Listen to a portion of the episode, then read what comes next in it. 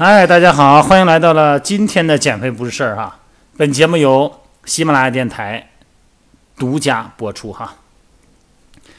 今天呢，跟大家聊一聊挫折。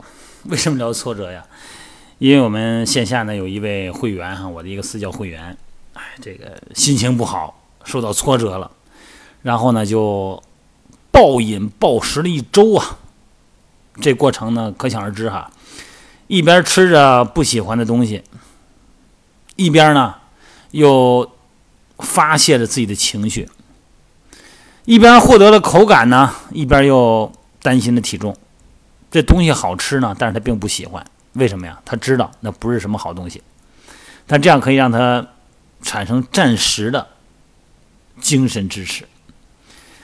挫折是难免的哈，所以说我想呢，呃，把这段语音呢送给。更多的女士吧，我觉得女士遇到挫折老吃东西，一吃东西以后就容易胖，是吧？既然我是健身教练嘛，咱就就发胖问题，因为情绪哈，因为挫折，那么就这个话题呢，展开一个音频哈。那么今天想介绍的一个关键词呢，叫挫折伤，哪个伤啊？商标的商，智商的商哈。因为咱们过去啊，常常说这个智商、情商，但是在心理学里边还有一个概念叫。挫折伤，又叫逆境伤。顾名思义啊，挫折伤呢，就是一个人呢应对挫折的能力。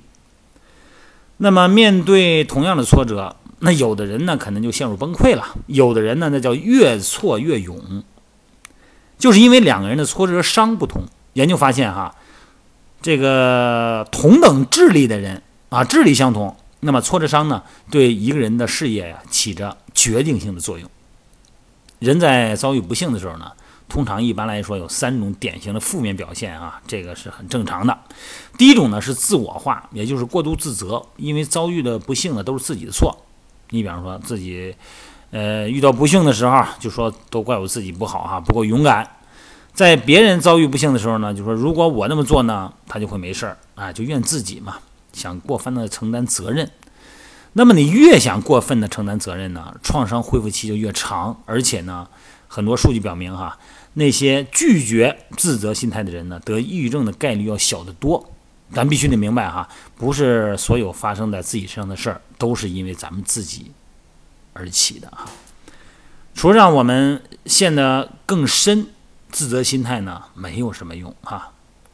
第二种是普遍化情况，就是把不幸啊。扩大到生活的方方面面，很多人呢会因为一点小事儿啊，你比方说一张表格啊没做好啊，一句话没说对啊，这情绪崩溃了，因为自己非常的无能啊，包括怀疑人生哈。面对挫折，咱们要做的呢是接受自己的不完美啊，降低自我期望，不再拿以前的标准呢要求自己。人又不是机器啊，情绪起落很正常啊。想马上从那个创伤中抽离出来呢，全心投入生活工作呢，既不合理呢也不正常。那么给自己一点恢复时间，而不要苛求自己啊。那么第三种呢是永久化。什么是永久化呀？认为不幸和消极情绪啊会持续一辈子，自己以后啊再也不会快乐了哈。那在这种心理暗示下呢，走出困境呢就很困难了，对吧？你得提醒自己，少用极端表达，把永远换成有时最近。把我永远不会快乐呢，变成我有时候会不快乐，因为这很正常。这心理暗示特别重要哈。另外呢，你如果把那些呃带长期痛苦的理由写下来，用白纸黑字这种方式哈，这种平面的方式呈现一下，那这个过程的本身，你就可以让自己呢平静而理性，然后呢，逐一去找证据反驳。那么说到这儿呢，我就问一下我的线上减肥训练营的小伙伴哈。我给大家寄出的健身手账，那么大家对于每天的心理感受那一栏的记录呢？大家是不是每天都在进行呢？那是体察自己内心世界的一把钥匙啊，那可不能省略不计。包括在线下的私教，我的私教会员呢，我都会送他一本手账，要白纸黑字儿承载我们的努力。那么刚才说这三种表现呢，由积极心理学之父马丁。塞利格曼提出的啊，他分析了创伤心理的代表性理论。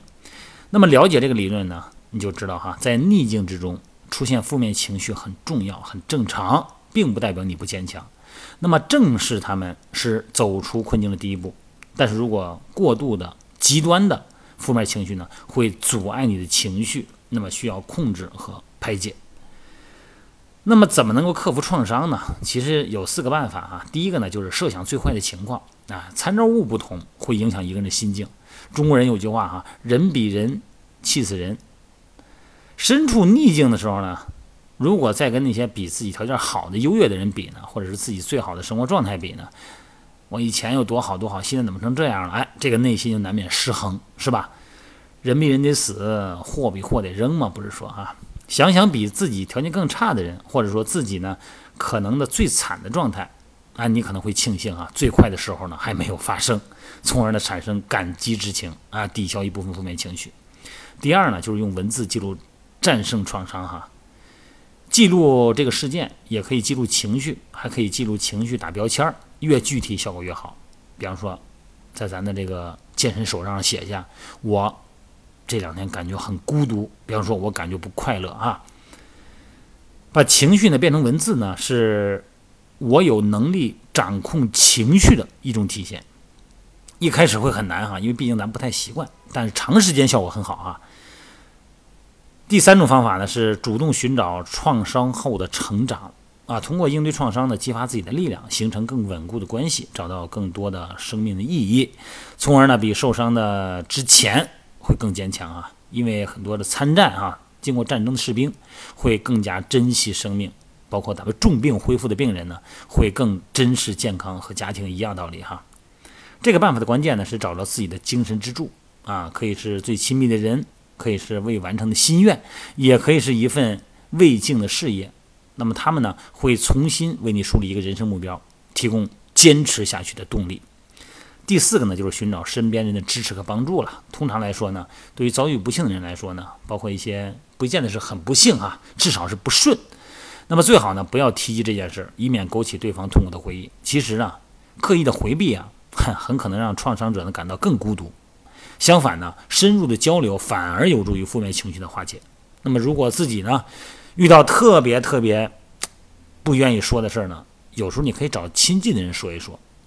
那么现在流行的方式呢，是找陌生人说，因为你不怕被人嘲笑嘛。如果是身边的人呢，遇到这种情况呢，作为亲友，最好的方式呢，就是聆听，并且告诉他，我很理解你的痛苦啊，我很理解你的状态，并且呢，我支持你。那么最后呢，给大家点一个金句哈，这个金句就是：只有做到正视不幸，才能快速从中脱身，实现创伤后的成长。好了，各位，今天呢，咱们就聊到这儿啊。不管咱们遇到什么样的顺与不顺，这都很正常。重要的是怎么把它潇洒的走出来，这才是我们要做的啊。